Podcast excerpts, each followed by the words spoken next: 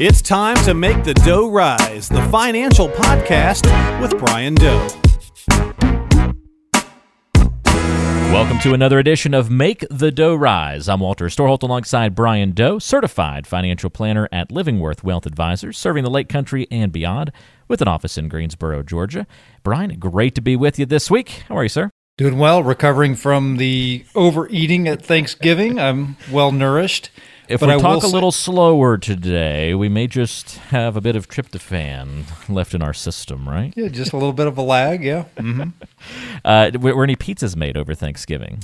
Pizzas were made and uh, hams, steaks. I, there was nothing that was not had. there was house. nothing that was not made.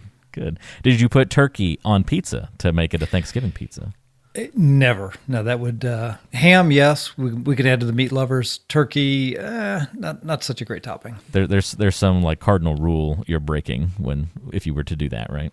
Absolutely. Very good. Well, we've got a really fun show on the way today. Special guest back on the show. He first joined us back in episodes 9 and 10 of the program. We talked about what it meant to be a financial advisor, and uh, we also talked about Medicare with a wonderful Swiss cheese analogy. I definitely encourage you to go back and check out that episode. Again, 9 and 10. Go back and listen to those two with Brett Danko, managing partner of Main Street Financial Solutions. And we had such roaring feedback about your participation in those episodes, Brett, that we are uh, bringing you back on uh, another episode. And so excited to be joining you again. How are you, sir? I am doing well, and I'm uh, thankful to be on this podcast and thankful for a lot of things. So I had a, a great, great, great weekend with the family, and um, I hope all the, the listeners out there did as well over Thanksgiving. And uh, hopefully everyone is uh, safe and uh, and their bellies are full. So I am excited to be here. So let's let's go. We're, we're going to rev the engines and get it started right away because, Brian, we've got a great selection of uh, topics picked out today to go over with you and, of course, Brett, as well as our special guest. And this is interesting because it was an idea that was born out of our side conversation, Brian, mm-hmm. on the podcast. A previous episode, we got on a side tangent that didn't make it to the episode, but we started talking about this amazing thing that you kind of brought up offhand about government cheese and we followed it down the rabbit hole we ended up talking for like a whole half hour that wasn't part of the show and we said right. well i guess we should do an episode on this so that's going to be our, our topic today and i'm sure people are there's a good segment of the uh, listening audience going what in the world is government cheese I suspect most of our audience has a pretty good idea. If you if you were around at all in the '80s, early '90s, you, you have a pretty good idea what uh, what government cheese is. And and let me just start out by saying that I have no intent here of talking disparagingly about a program that helps feed people in need or anything like that. I do, however, intend to disparage certain ideologies and po- government policies that can go, they're well intentioned, but they can go wrong.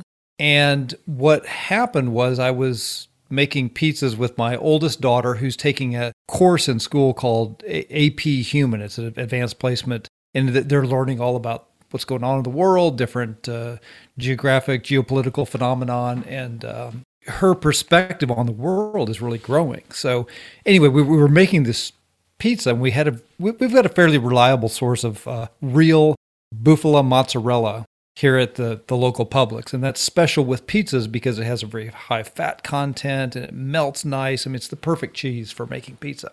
But when we ran out of the, the buffalo mozzarella, we had to switch back to our regular fresh mozzarella, which is a perfectly good and, and really high end cheese. And I said, Oh, oh, we're out of buffalo mozzarella. We're going to have to switch back to our government cheese. And she looked at me like what she had no idea what I was talking about. So it caused me to launch into a lesson for her about what that phenomenon was and how the the the program came to be, and it actually caused me to go research the program and figure out what what all had happened. So we're we're going to talk a little bit about government cheese and government programs going wrong today. Brett, do you remember the the government cheese situation?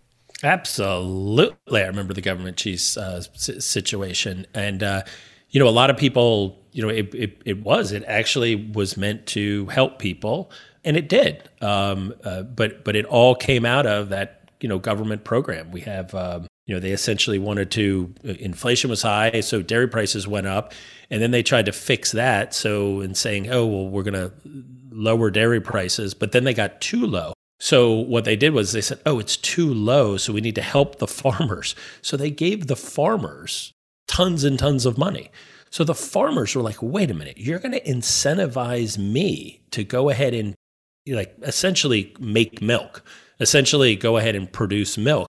And so they did that. And the problem was is that the market it, it didn't need all that milk. So they needed to store it somehow. So what did they do? They made cheese. So it was all this money due to the subsidies to dairy farmers, and they made cheese. And then they figured the cheese would last. And then they realized, oh, now that's going to go bad. So the government said, oh, well, we'll then take all that cheese and we'll give it out to people who need it.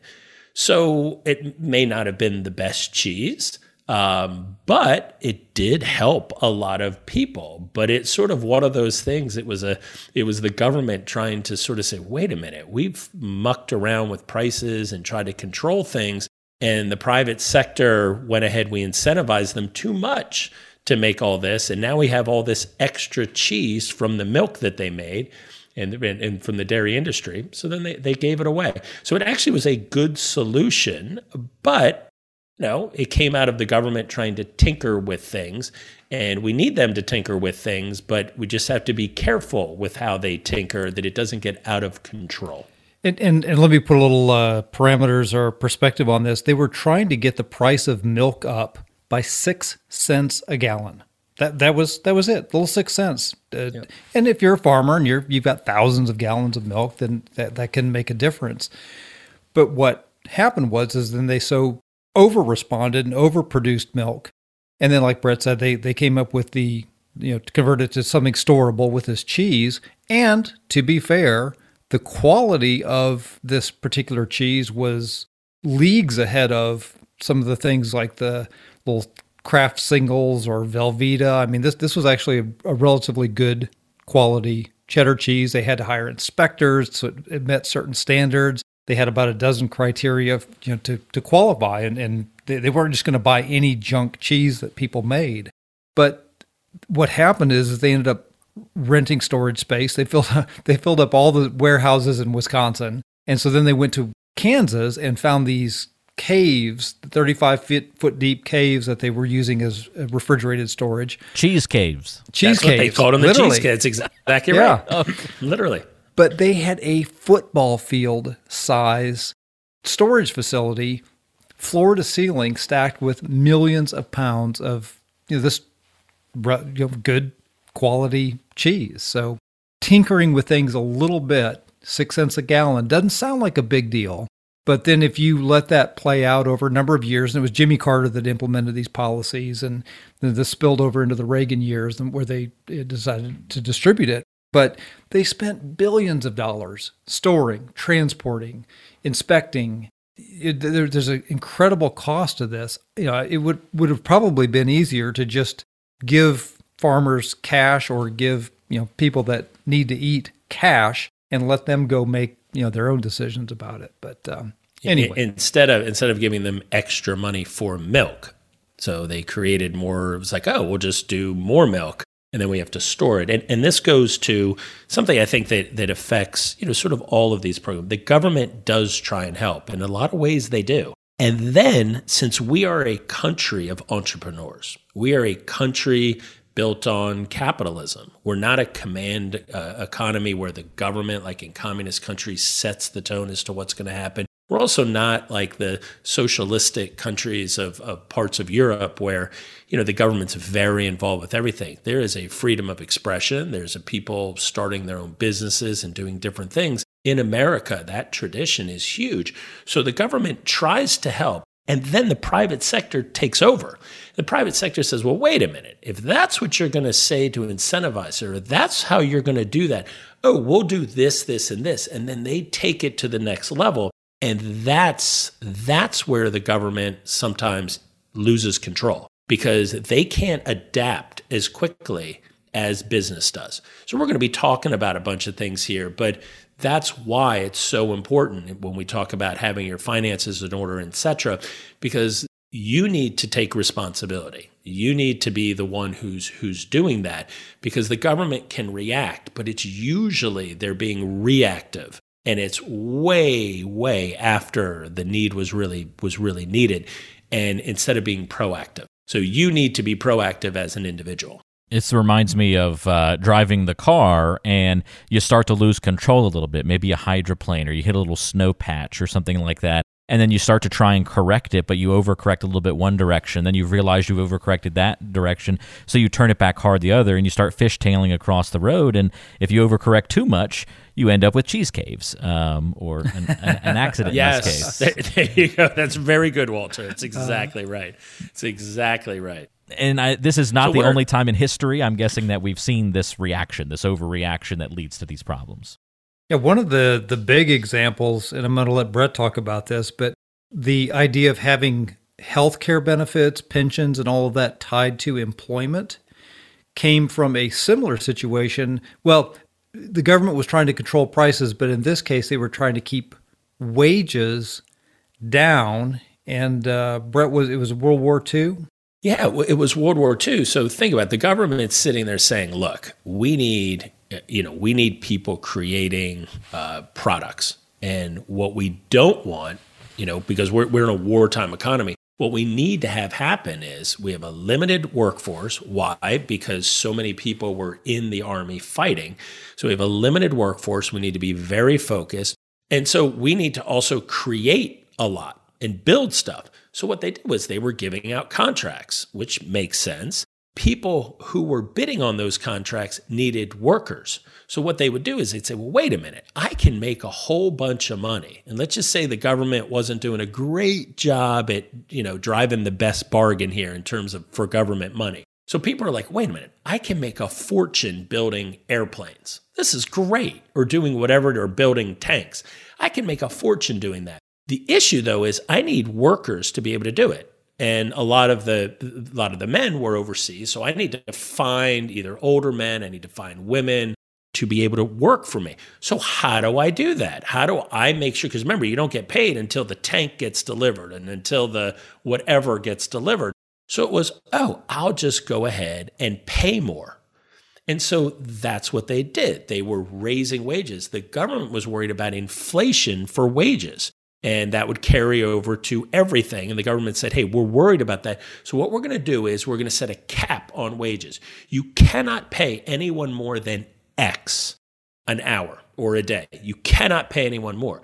So, what did business do? Remember, we're the United States of America. We have definitely has have our issues. We've always had our issues, but the one thing we do well is business. That's the one thing we do. So, you're a smart business owner, and you say, you know what I'm going to do? I can't give them wages. I'll just give them other stuff. I'll give them pensions. I'll give them health care. And people are like, well, wait a minute, I'm going to go work for Walter because Walter is giving me health care and a pension. And Brian's sitting there saying, well, wait a minute, I, I, I'm paying you the same wage. Yes, but Walter over at his factory is giving us the big thing was health care. So he's going to give us health care. And they said, well, I'm going to go work for Walter then. So then that actually is where it started and it spread with the specifically specifically was was the big one was healthcare.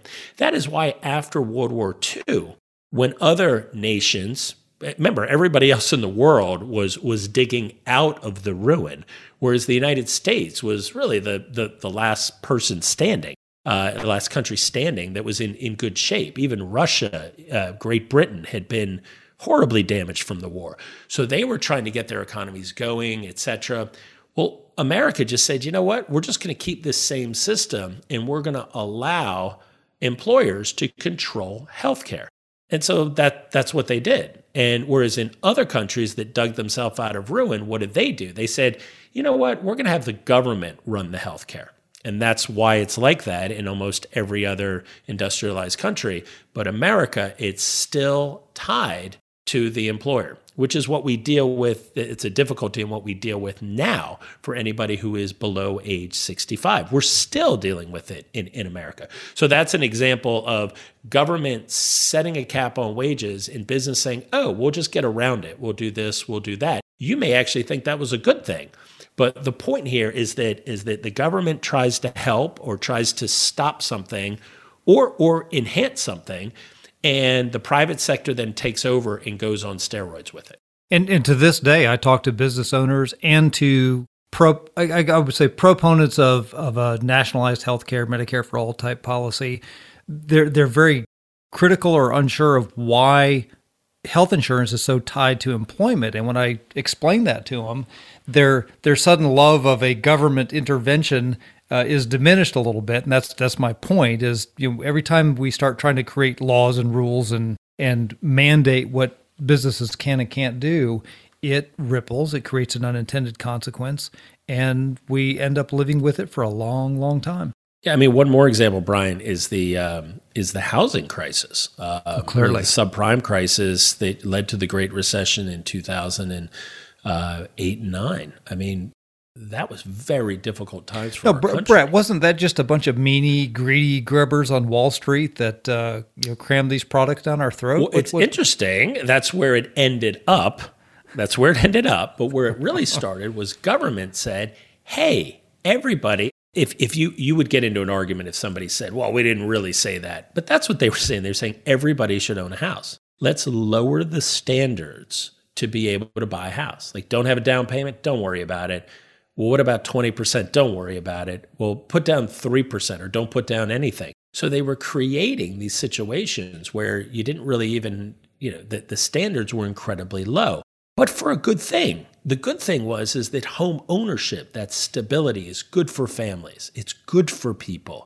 Home ownership is a bedrock of, of our society and it, and it should be celebrated. The issue though is is they wanted everyone to have it or just about everyone to have it. So by lowering those standards, private industry came in, Wall Street and said this is great. So the government says we don't, we can just give mortgages to everybody. So we'll do the, they, they called them the ninja loans. Ninja, no income, no job application. So ninja. And essentially, you had people buying $500,000 houses who either didn't have a job or made $20,000 a year. I mean, it was insane about what was what was going on and government didn't rein it in because government said, well, it's okay. I mean, it's okay. And there were people who were warning about this, saying that we need to have standards. So that is, yes, you could blame Wall Street, but but there were eh, that was the very end of it. Everybody had a hand in it. And I would argue it, it goes back to government lowering standards, which if there's discrimination, if there were other things like that, absolutely, that all had to end. Absolutely. But in terms of just letting somebody who didn't really have a job be able to get a mortgage, that's a little scary. Or somebody who didn't make a lot of money who you knew couldn't support that uh, mortgage, that's a little scary. So that's an example where government was trying to help to get people to buy homes, which is a noble idea. And then they couldn't get the toothpaste back in the tube once Wall Street ran with it and once America ran with it, really, because you could blame it on Wall Street, but then you could also say, well, wait, well, people were going ahead and taking money out of their homes, so they weren't being responsible. So these are real issues out there. Um, is that is that people weren't being responsible either. So it was a lot of hands were would get led to the recession. It wasn't just uh, the the greedy people on Wall Street. It, it and, sounds and a lot like the college debt situation Brett and, and Brian, where we have the same kind of thing. Every what a noble idea to try and get everybody college, but we make it so easy to bring on all this debt to go into the college. And since everybody's getting in, the colleges have no reason to try and cap their costs and spending, and so their prices go mm-hmm. way up. And now we get into this situation where we talk about loan forgiveness and wiping out college debt and all these kinds of conversations that are coming up now. Kind of another one of these bubbles that feels like it's rising up. Yeah, I found an interesting chart, Walter, where uh, they tracked price changes from January of 1998 to December of 2018. So uh, roughly 20, 21 year time period. And they looked at the price inflation of hospital services, college textbooks, college tuition, even childcare and uh, you know, housing, on then into consumer products like cars, clothing, cell phones, you know, computers and, and televisions. And everywhere that inflation was the highest, I would argue the government was involved. So, hospital services, college, you know, tuition and textbooks. Well, you've got all kinds of Medicare, Medicaid, veterans benefits. Uh, then the Obamacare came along, and then we've had uh, subsidized college, tuition loans, uh, grants uh, to colleges, and, and, a lot of these kids don't know what they're signing on or taking on tens of thousands of dollars worth of debt. But in every one of these situations where the government was trying to help and make things more accessible, price increases were as high as 200% over that 20 year time period. Well, that may seem, well, time, you know, you get inflation, prices go up over time. Yeah. But if you compare that to televisions, computers, cars, clothing, all of those things actually decreased in price, or you got more for your money over that same time period. So, where the free market was allowed to operate supply and demand, the, the quality or the offering had to be better, prices went down and everywhere that the government was saying, "Oh, we need to help people out. We need to get more people in college. That's a good thing. We need to get more people health care. That's a good thing." It has led to the highest rates of inflation in the last 20 years. And, and also, Brian, you, are talking about over 200%. There has been inflation over the past 20 years. It, it's a little over 50%. It's around 56% over those 20 years. So I just want you to think about it. That is almost four times more for those, you know, say hospital services, medical services, college, et cetera, that's pretty pretty amazing. I mean, when, when you think about it, and then you have the, the things that the government won't help out with, and that is for medical is cosmetic surgeries. Mm-hmm. Does anybody want to, Walter, what do you think happened to cosmetic surgeries? Or Brian, what do you think happened with cosmetic surgery in terms of LASIK? And like a lot of people don't know this, but Brian is, is you know, he got a tummy tuck and it looks good. You can't even see the scars. It looks good. the six tummy abs. tucks and yep. things like that. Those are just. You had to counter all that pizza intake. Yeah, that's right. Um, no, seriously, but but on those cosmetic where the government wasn't involved, they said, "Look, you're going to have to pay for that on your own." What what happened with those? Does anybody want to guess? I'm going to guess say uh, stable or down. Yeah, stable or down. More uh, competition, yep. much better, right? Yeah, yeah, yeah, yeah. So so so you have that. So it is it is one of those things. So is it a good thing for people to be taken care of uh, for their medical needs and to send people to college? And the answer is yes. It's just once the private sector then gets a hold of it, then you have rock climbing walls, and, and you have 17 different professors that teach the same thing, or you have 37 different majors within history. I'm making it up, but you have all these departments because they're like, this is great. It's all like free money. We're just going to keep on. We're just going to keep on doing it. The, the um, dorm, the dorms and student housing of today is nothing like the cinder block walled dorms that I stayed yeah. in when I yeah. went to college. Yeah. So it's very, it's very, very interesting, and it's because these folks, I mean, they need to, they need to make money. Um, so, so it's going to be interesting to kind of see what happens with inflation. We'll see what happens in terms of uh, colleges after coronavirus, because a lot of people are saying, "Hey, is this really necessary for me to spend this amount of money?" And for certain schools, yes, it will always be there. For other schools, you know, not not not so much. So that'll be that'll be interesting. We're going to link to this uh, graph, by the way, in this article that kind of tracks these price changes again from January of 1998 to December of 2018, uh, that 20 year time period of data. And it is really amazing to see the things at the top of the list hospital services, college textbooks, college tuition, as Brett had mentioned. And then you look at the other side, what has become more affordable over those 20 years. And TVs, which makes total sense. I mean, you can get a really good TV for very, very realistic prices uh, in today's world. How dramatic uh, all that competition in the TV space and things that haven't been subsidized have driven the prices down for the consumer. Toys, computer software, cell phone service, clothing even has uh, about stagnant. It at least hasn't mm-hmm. risen with the rise of inflation. Household furnishings, cars, some of the things that are you know viewed more favorably versus how inflation has increased over the years. Fascinating to see those industries that have outpaced inflation versus those that have gotten more affordable over the years. And I would draw the link of government. It, government is not out aggressively subsidizing large screen TVs, yet they've gotten dramatically cheaper. So draw your own conclusions if you need to. And again, we'll put a link in the description of today's show where you can go and view that article and that chart if you want to check it out. Go ahead, Brett. Okay, I, I'm just gonna say this because maybe I'm impressed. I'm a I'm a I'm a man, so my wife would say that I'm impressed easily. So that's that's what she would make fun of me. But I am always amazed at how for $500 or whatever it is, you can buy a big screen TV or $1,000, you can buy a big screen TV. The amount of detail is unbelievable compared to what we had even 10 years ago, 20 years ago, or when I was growing up 150 years ago. No, no, 40 years ago. But I have to tell you, I don't know if any of you, and I know this isn't part of, really part of the podcast, but I am amazed at how cheap it is for the quality that that you get. It's it just amazes me, and, and it um, improves and same every thing year. With computers, computers, how powerful computers are compared to where they were 5, 10, 20, you know, years ago.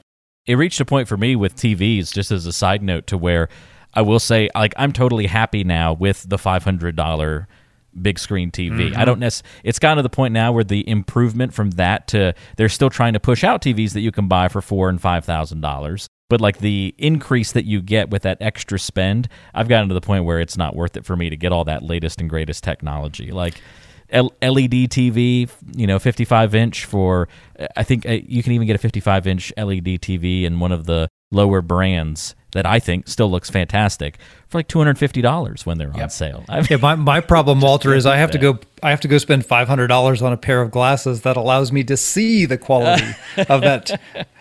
and actors have TV. hated that improvement over the years, right? We could see all their blemishes so much easier. That is, that is true. that is true. So, how do we solve this? I mean, what kind of solutions are there? We can look back and learn all these lessons, but what about some some looking forward or some lessons from this that can be put into you know practical application, guys? I've got some thoughts, but I'll let Brett. You want to take that one first? Yeah, uh, in, in terms of looking at this, what it shows is I think that the government, especially in in this age of I'll say the internet, of, of Twitter, of Facebook, etc., is still going to get very involved. And I would argue is going to get even more involved. And people say, well, you mean you're being political here? No. Like I, I was I was watching something where they had uh, I remember it was 2016 or 2018, and it was a Republican rally. And these people, older people, were like, you know, we're not going to let government, you know, mess with our Medicare.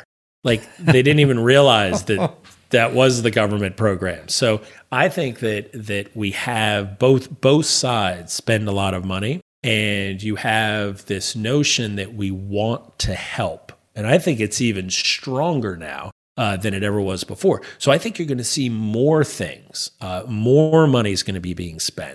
And one of the things that Brian talks a lot about, and Brian and I talk a lot about, is the fact that somebody has to pay for this at some point. Now, I know it's all great. We're having a party, man. Everything's free. Eat whatever you want, do whatever you want. Oh, the government will just pay it for it and or or they'll give us some extra money or they'll subsidize us. This is great.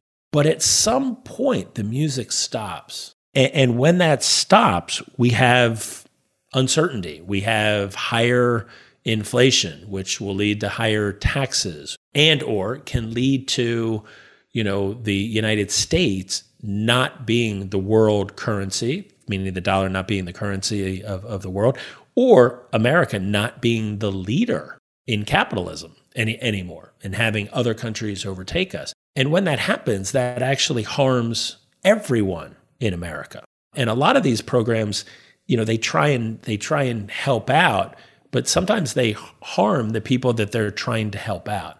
So I would argue that that if you, you know, the mortgage crisis, who did it really harm? It harmed people who didn't have skills, and I don't, I don't mean a college education. You don't have to have a college education, but didn't have a skill, didn't have a way to make money. We've had really low interest rates, which is trying to help. Well, that helps people who have money in the stock market most Americans don't have a lot of money in the stock market. So that's harmed them because they can't earn anything on their savings. So we have these unintended consequences. I think they're only going to become more and more and more. And that's where I think inflation, higher taxes, more uncertainty comes into the picture. Brian, what, what are your thoughts on that? Well, what, what really concerns me is you you have totally the, the, the topic of fiscal responsibility, managing the deficit or the debt didn't even hit the radar in this last presidential election. You don't even hear anybody. discussing it, having ideas, using it as a a, point or counterpoint in in the uh, debates. Whereas, you know, if you go back in the 80s, 90s, everybody was giving Reagan hell for taking on all the the debt that he did when he cut taxes and and put an end to the Cold War and all those things. That there was a cost to that. But um, you hear ideas today like, "Hey, just let's just pay everybody to stay home until the, the coronavirus is gone. Well, you can't totally shut down the economy and not produce anything and just print money and print money and print money. And oh, well, let's just do the Green New Deal while we're at it. And let's just do Medicare for all while we're at it. Oh, and let's just forgive all this trillions of dollars of college debt that we've irresponsibly put out there for the last 20 years. You can't just create more money and, and have the problem go away. So, what that is going to mean for my clients, investors, retirees, you know, people who want to make their savings last, they need to be positioning themselves today for what could be rising taxes, rising inflation, and you know, really uncertainty about what you know what what direction this is all going to go. So um, there are steps, fortunately, that you can take, and we've we've talked about that a little bit in the past. But uh, th- those are my big concerns. Yeah, I'm. I'm actually. Uh, I, I have a, a, good friend who has. Um, well, he, has, he, owns a number of apartment buildings, um, and he's a very nice guy. He's like, look, I don't try to evict people. I try to work with them. If they don't pay for you know six months or so, then I say to them, look, I, I'll work with you, but I'm sorry, I'm I'm going to have to evict you. And so he really, he actually does it right. He's not this mean person. He just isn't. And so I was talking to him and I said, "Well, well, how is this affecting you? The the you know the, that there aren't any evictions during COVID." And he said, he said, you know, Brett, it's so hard because where he has his uh, his his apartment buildings is in a state that has a lot of subsidies for folks who can't pay their rent. So I will say to them, look, you can have a grant that actually will pay your rent because you haven't paid me in nine months. Now, these are folks who just said, hey, I'm just I don't have to pay my rent. So even though I'm getting unemployment, even though I'm doing that, I'm just not going to pay it. And he said it wasn't too bad, but I had a number of folks that, that that did have that, and it wasn't as bad as you you might think. He said what was interesting is is that I said to them, look, you can have these grants from the state; they'll actually pay it. And overwhelmingly, they say, nah, they're just going to go ahead and just the government's just going to say you don't have to pay it, or somebody else will pay you. And this person just said to them, look, if they don't extend the eviction notice, I'm actually going to kick you out. You can't live there for free because I have to pay for, meaning I have my debt that I took out on the property and I have expenses of utilities, etc. So you're going to have to to pay or we're going to throw you out. And they're like, no, no, no, government will just take care of me.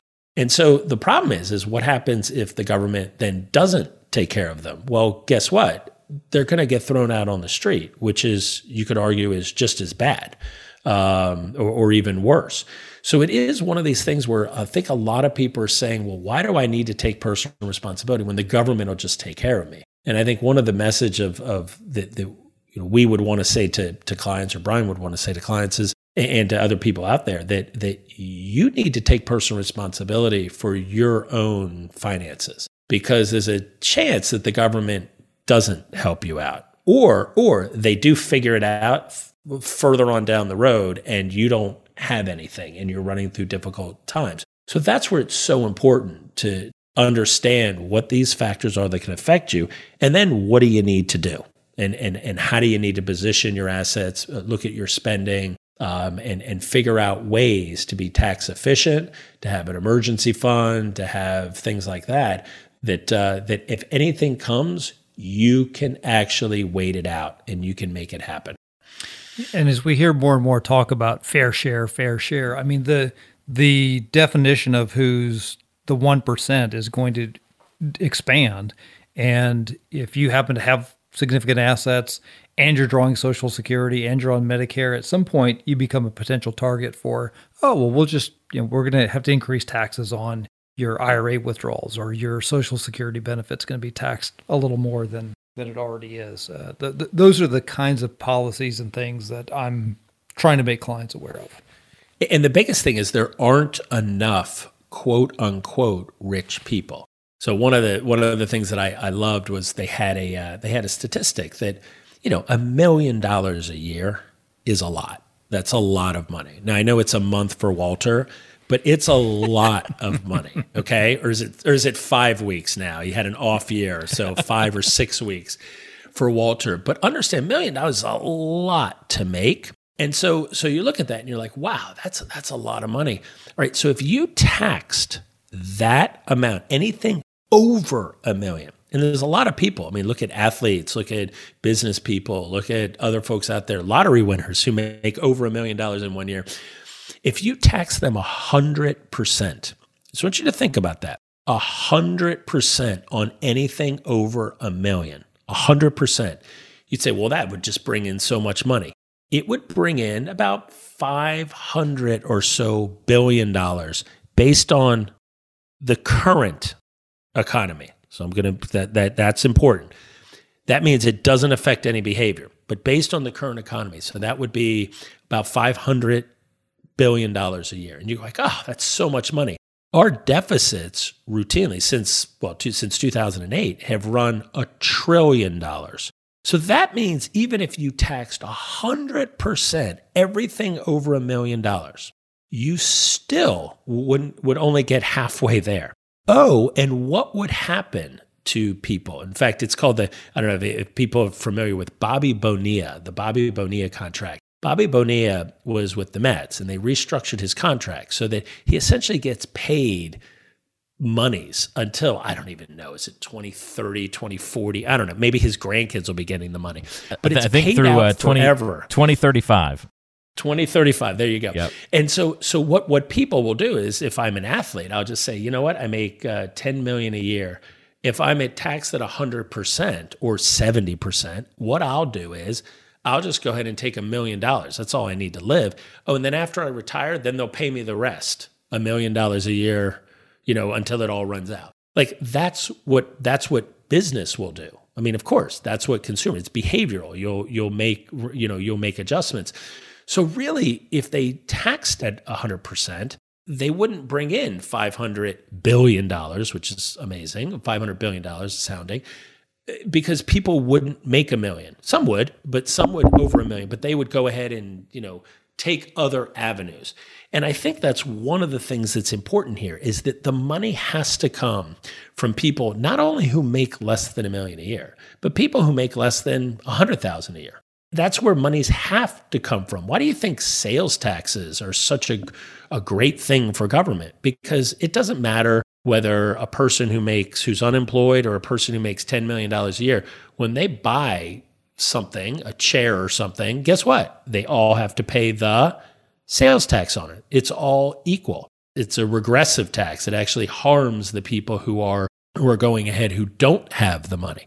So these types of taxes, it, it, that's where they're going to need to get the money. So it's it's one of those things. I I, I like to use the example of of you know electric cars and and I, anybody who's ever driven in a, a, Tesla or whatever, just it's it's awesome. I, I don't own one, um, but but it's awesome because I know I'd forget to recharge it and then I wouldn't be able to go anywhere. I know that's what would happen to me, um, and I tend to drive a lot uh, uh, around to various places. So so I I don't I don't have an electric car, but understand that they subsidize them. So they went ahead and they said, hey, we're going to give you seventy five hundred dollars, I think, from the federal government as a credit. And then states went ahead and were giving money towards that as well. So you'd buy a 70, my, my friend bought a $75,000 Tesla. And in California and the federal, I think he got $15,000 off as a, as a credit, like free money to buy a $75,000 car. And you go, well, that's good. We need to do that for the environment. Well, here's the here's here's what the government didn't think of. Are you ready for this? Roads are repaired by gas taxes they don't use gas tax. They don't they don't get they don't pay any gas tax because it's a electric car. So who's going to pay for that? So now they're trying to figure out ways, okay, we need to tax regular people whether they own a Tesla or whether they own a, you know, gas guzzler. We need to go ahead and figure out a way to go ahead and get the money for that. So that's one small example. What Brian's talking about is the macro, huge example of our economy. So I didn't mean to go off on a tangent there, but I wanted to show a little example of gas taxes, a micro example, to, to really illustrate and, and really allow Brian to talk about the macro example of all of these little things coming together and people having to pay at lower income brackets. And therefore, you need to make sure that your financial house is in order. So, just out of curiosity, Brett, did they are they proposing taxing electric rates, utilities? How, how, how might they uh, go about that? Oh well, of, well they haven't they, they they haven't figured it out yet. So so that's number one. They haven't figured it out. So what this one of the things this because remember it's it's the the taxes are based on state gas taxes. So every mm-hmm. state has different gas tax rates. So now what they're doing is they're saying, hey, federal government, give us the money because we don't want to get it from the state because we're already saying a lot of debt, especially the, the northeastern states where I live. So they want it they want it to come from the federal government. So now will the federal government be subsidizing people buying electric cars? And I know there's limitations on it. It's, it's up to 200,000 vehicles per company, et cetera, et cetera. But now there's talk, no, let's extend those forever because it's good for the environment. And I understand but then the states are saying, well, government, I know you're giving it to the consumer. Now give us money for construction. So that's why you hear about infrastructure so much as a bipartisan issue in Congress because both Republicans and Democrats are looking at it as saying, "Hey, we're going to, you know, fix up our bridges and roads, but that money's going to come from the federal government." Oh, more money. So the federal government is giving money to people to buy electric cars, so they're subsidizing them Oh, and then the roads just got a lot more expensive because they're not having the same gas taxes.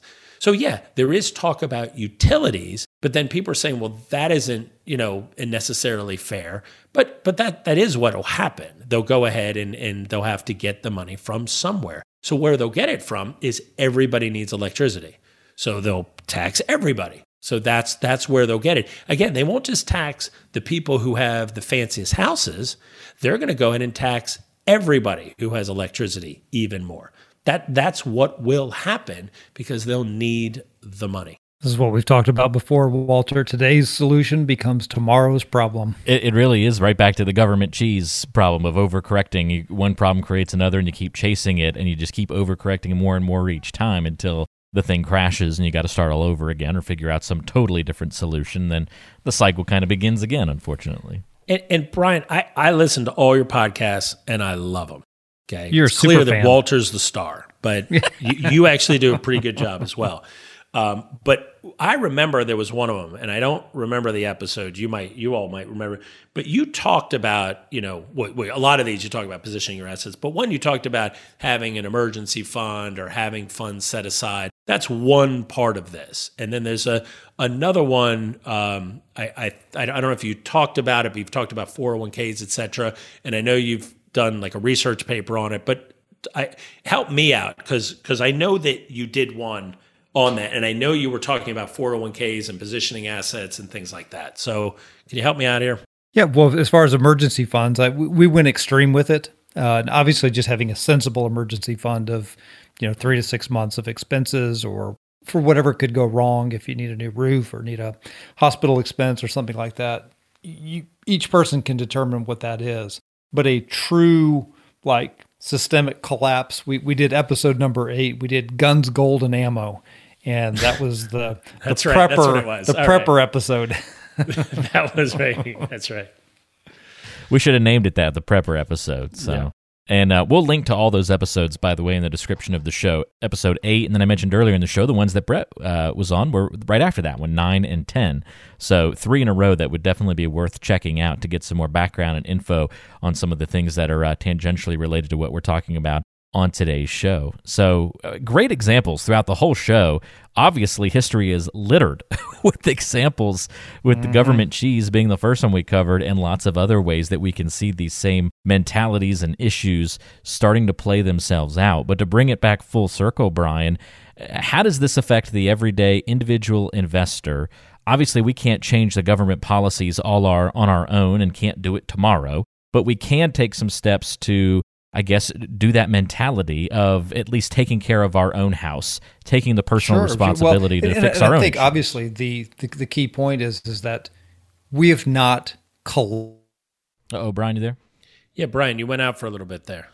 It was like the Walter. It was like the crescendo. It was. And then he and then he went. I like I'm like, what's he gonna say? What's he gonna say? And then he went out. Like the dramatic pause there, Brian. Just, just disappeared. Uh, he, Brian has gone away. It says on the uh, recording, so he may have lost internet for a second. We'll give him, Oh, we'll give him a chance to. So we can have a in. party now, right? Yeah, he's gone. It's our show so now. so so we can have a party.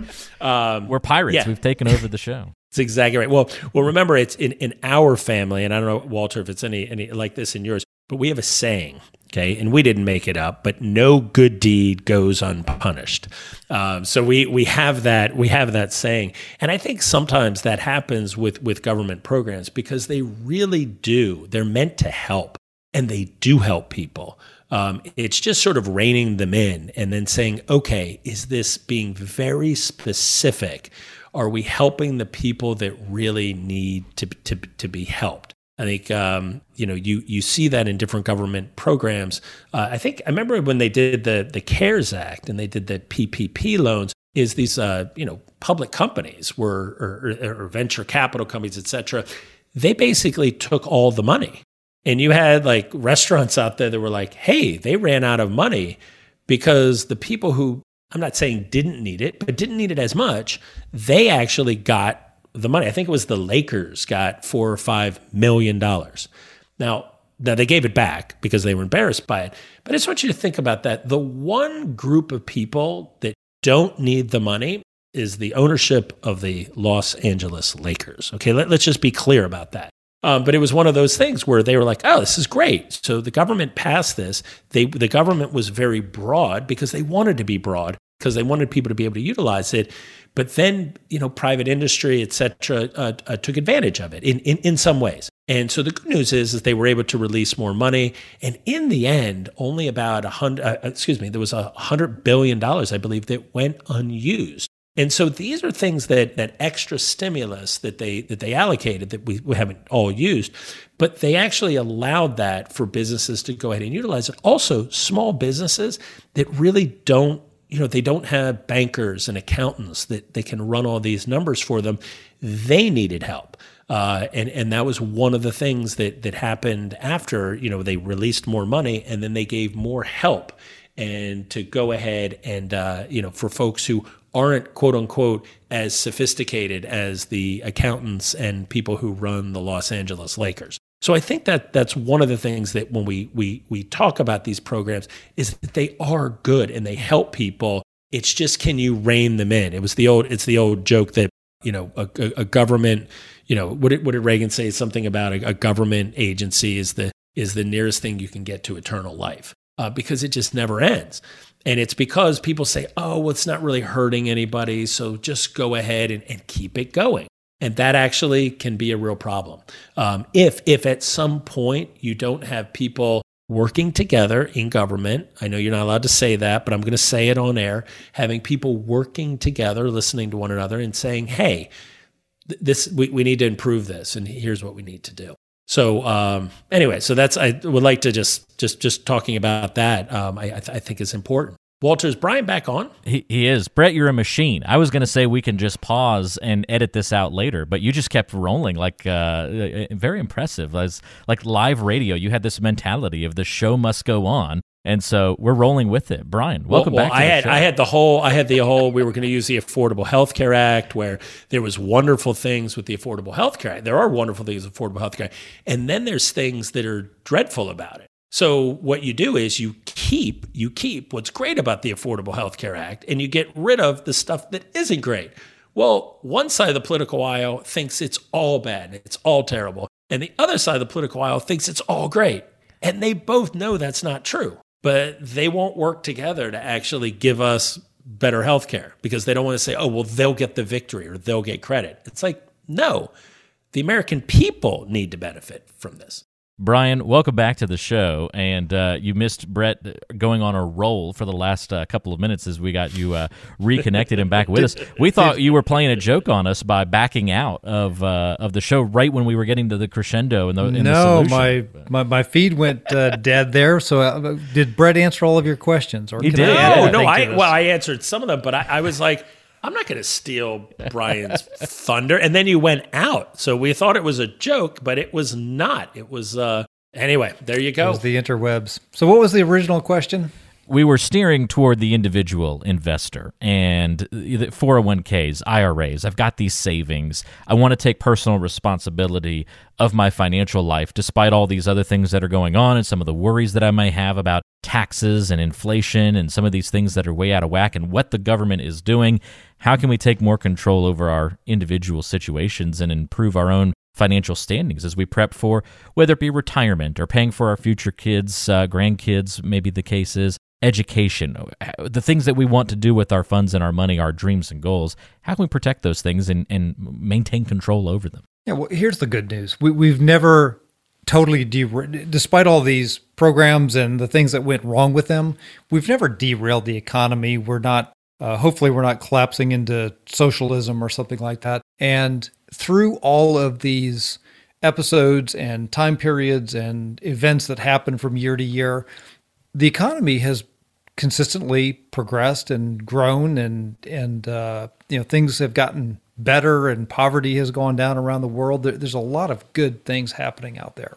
So i think as long as you have one eye on the opportunity and you know positioning yourself for some growth and and benefiting from current trends and and, and things that are happening you know with with innovations and, and business growth and development also take the steps to say how do I position myself for rising taxes? How do I position myself for uh, in potential of uh, inflation and, and rising healthcare costs in the future? And if you just balance those two, I don't think it's as doom and gloom as as uh, maybe we started out he, uh, uh, out with the podcast.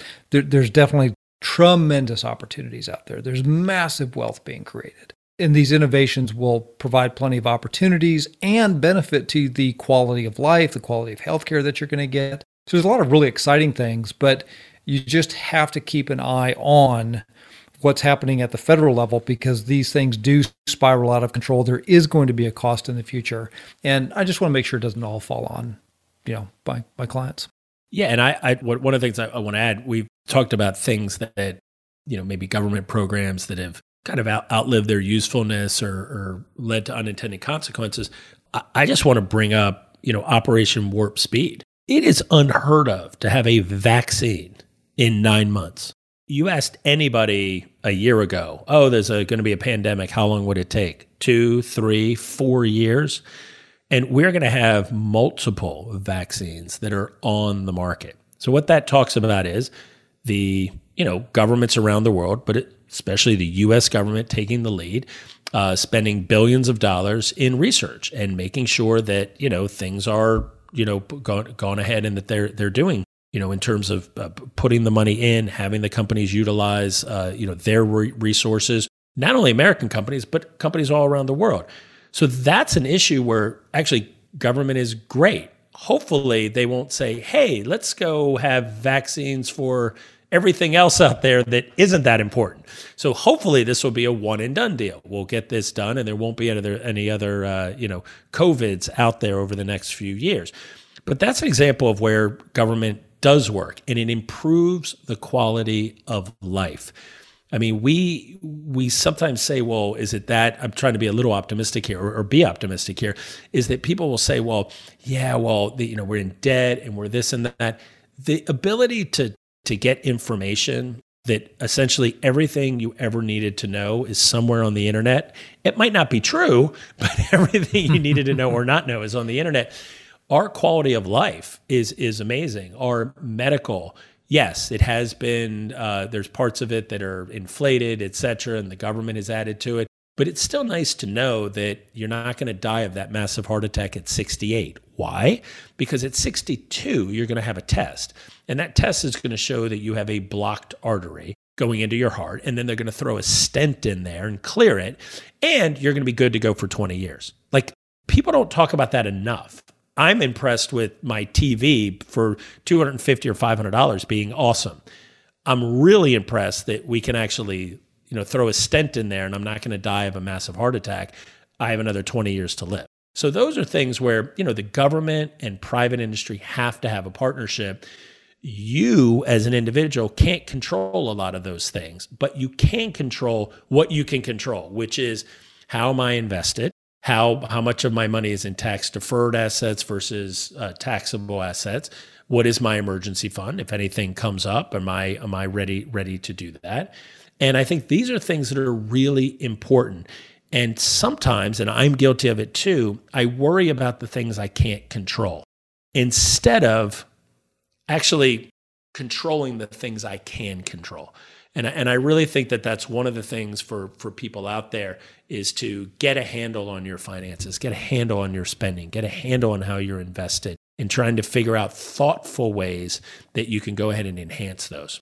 Just one observation on Brett's uh, breakdown of the, the collaboration on, on the uh, vaccine. That was where government said, hey, we're going to help facilitate and sponsor this. And then private industry and scientists and, and research uh, academics and uh, academicians, universities all around the world came together via technology. They shared and and and collaborated to come up with a solution. So that was one where there was a desired outcome. We need a vaccine. And here we'll throw some money at it. We'll we'll help facilitate this. Whereas if you go back to our cheese example, they they said we just want to increase a price. Or with the, the wages in, in World War II, we want to decrease a price they didn't have a as much of a specific outcome as they just wanted to control a a number. So uh, yeah, th- there's definitely some good things that can come out of uh, maybe some of the clean energy initiatives or government private sector collaborations, as long as we know what we're aiming for. Uh, but that said, if you want to know more about this and what you might be able to do about it, I would encourage people to go to retirementrescue.net. We've got a link there to get a copy of our recent paper called The 401k Trap. In there, we talk about how retirement has changed, some of these costs and, and uh, issues with the, the, programs with Social Security, Medicare, uh, the, the demographic shift that's coming, but then what you can do to position yourself proactively today while we're in a relatively favorable tax environment, while you still have time to take some some multi-year steps, and that would uh, that would be my advice. And again, that 401k trap, uh, even though we just put the 401k in the uh, in the title of that helpful guide at retirementrescue.net, if you have any similar type of account, so we're talking, of course, 401ks, but IRAs, 403bs, a SEP, 457, any of those kinds of accounts, you're going to want to get a copy of the 401k trap.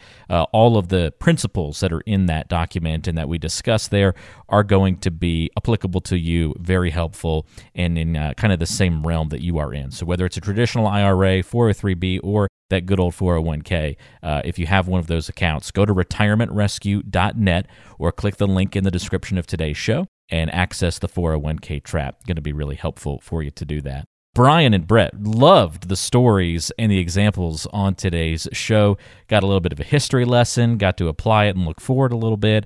Uh, everything that we talked about in today's show, previous examples, by the way, that chart that we mentioned at the beginning, and we'll even link to the story that we talked about at the very beginning about government cheese. We'll link to a uh, History Channel uh, account and blog about that as well all in the description of today's show. So lots of great extra resources for you to check out there. But Brian and Brett, great chatting with you both today. Thank you for the help and the stories and the guidance. Yeah, it was a pleasure. We enjoyed it. Yeah, thank you. Thank you we'll look forward to. Uh, what do you think, Brian? We'll have Brett again on another show. I think this was pretty I, good. I think maybe uh, yeah, once or twice a year. I think he's he's worth having yeah. around. Well, yeah. we, we let like thirty episodes elapse before bringing you back on. no, no, after no. what first, you do is what, how how this works is you when you have a bunch of episodes that are too short. If you're like, hey, we need a long episode, get Brett on here. He'll just talk for seven hours. It's great. We won't even ask him questions. He'll just talk. It'll it'll be wonderful. So when you need a really long session, that that's what you do. Have me on. Some just of us are Brett born the to mic talk. is hot. that's right. That's right. no, seriously, thank you, and, and and all of you have a wonderful, wonderful holiday season, um, and uh, and uh, everyone listening out there, and, and, and into the new year, 2021. 2020 has been a challenging year for many people, and I hope uh, I hope 2021 um, is is much much much better. Absolutely, thank you, Brett. We appreciate you joining us, Brian. Thank you as well, my friend. I'm Walter Storholt for Brett and Brian. Thank you so much for joining us on Make the Dough Rise. We'll be sure to chat with you again on the next episode. Take care.